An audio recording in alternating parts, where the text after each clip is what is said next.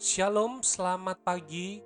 Sungguh bersyukur untuk hari baru yang Tuhan berikan bagi kita. Sampai pada hari ini, Rabu 24 Juni 2020, kita bersyukur bahwa Tuhan masih memberikan kita kesempatan untuk boleh menjalani dan menikmati hari-hari kita. Dan biarlah hari-hari kita ini boleh menjadi hari-hari yang semakin mengenal Tuhan melalui firman-Nya, juga biarlah itu menolong kita untuk boleh mengalami Tuhan dalam kehidupan kita. Mari bersama-sama kita mengawali pagi kita di hari ini dengan merenungkan firman Tuhan.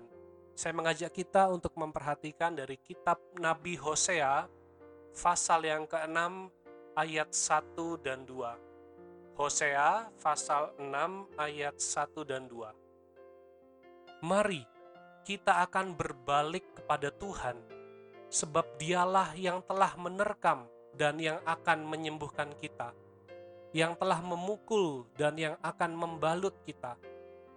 Ia akan menghidupkan kita sesudah dua hari. Pada hari yang ketiga, Ia akan membangkitkan kita, dan kita akan hidup di hadapannya. Nabi Hosea bukan hanya memberitakan penghukuman dan kejatuhan Israel, tetapi Nabi Hosea juga mengajak umat Israel untuk kembali kepada Tuhan. Kembali pada Tuhan yang sudah menghukum umat Israel. Sebab penghukuman Tuhan bukanlah penghukuman untuk menghancurkan, sebab tangan Tuhan bukan tangan Tuhan yang hanya menerkam, tetapi tangan Tuhan adalah tangan yang akan menyembuhkan dan tangan Tuhan akan membalut luka-luka umatnya, luka-luka umat Israel.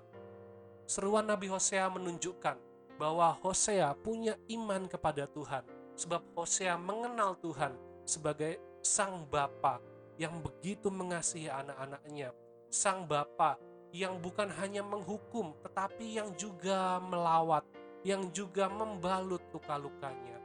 Oleh sebab itu, Nabi Hosea mengajak untuk melihat tangan kasih Allah di balik setiap penghukuman yang umat Israel alami, yang umat Israel rasakan. Karena Allah adalah Bapa yang mengasihi anak-anaknya. Seperti kita juga di hari ini, orang tua yang mengasihi anaknya tentu adalah orang tua yang tidak membiarkan anak-anaknya merasa benar ketika melakukan kesalahan Orang tua yang baik tidak akan membiarkan anak-anaknya melakukan kesalahan terus-menerus. Pasti ada tindakan yang dilakukan oleh orang tua. Demikian juga Bapa terhadap orang-orang Israel. Bapak tidak ingin orang-orang Israel semakin jauh dari Tuhan dan binasa. Tuhan menghukum Israel karena Tuhan mengasihi Israel dan ingin hidup bersama-sama dengan umatnya. Untuk itulah melalui Nabi Hosea, Tuhan mengajak umat Israel untuk kembali memandang pada Allah yang bukan hanya adil tetapi Allah yang penuh kasih dan bukan hanya berbalik kepada Tuhan lalu hidup bersama tetapi Tuhan akan memberikan kehidupan yang baru. Ia akan menghidupkan kita sesudah dua hari pada hari yang ketiga ia akan membangkitkan kita dan kita akan hidup di hadapannya. Ayat 2 ini merupakan juga keyakinan dari Hosea bahwa Allah itu benar-benar memulihkan secara sempurna dan pemulihan Allah itu seperti orang yang mati dibangkitkan kembali yang sudah tidak ada harapan mempunyai harapan yang baru dan Allah tidak menunda-nunda, tidak menahan-nahan untuk memulihkan Dikatakan situ sesudah dua hari, pada hari yang ketiga, ia akan membangkitkan kita. Tuhan tidak berlama-lama, Tuhan tidak menunda-nunda, tapi Tuhan punya waktu yang tepat dan waktunya sesuai yang dengan dijanjikan Tuhan. Jikalau orang Israel sungguh-sungguh berbalik kepada Tuhan dan apa yang dikatakan oleh Nabi Hosea juga menjadi nubuatan tentang Yesus Kristus. Yesus Kristus yang menanggung dosa manusia harus tertikam di atas kayu salib.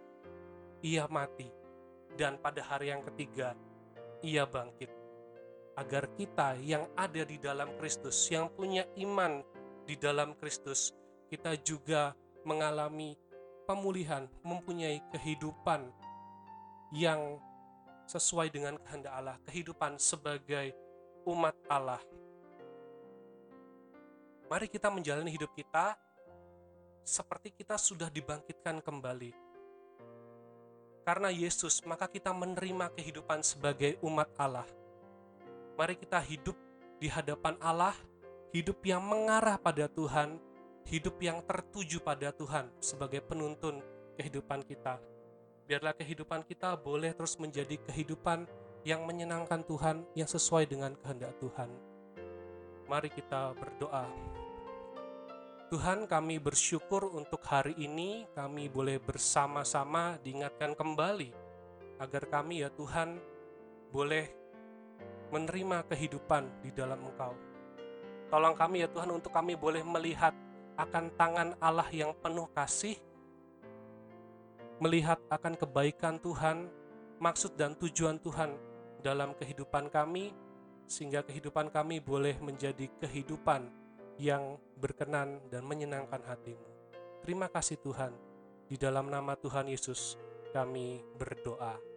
Amin.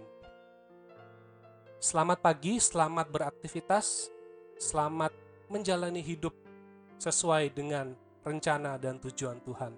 Tuhan Yesus memberkati.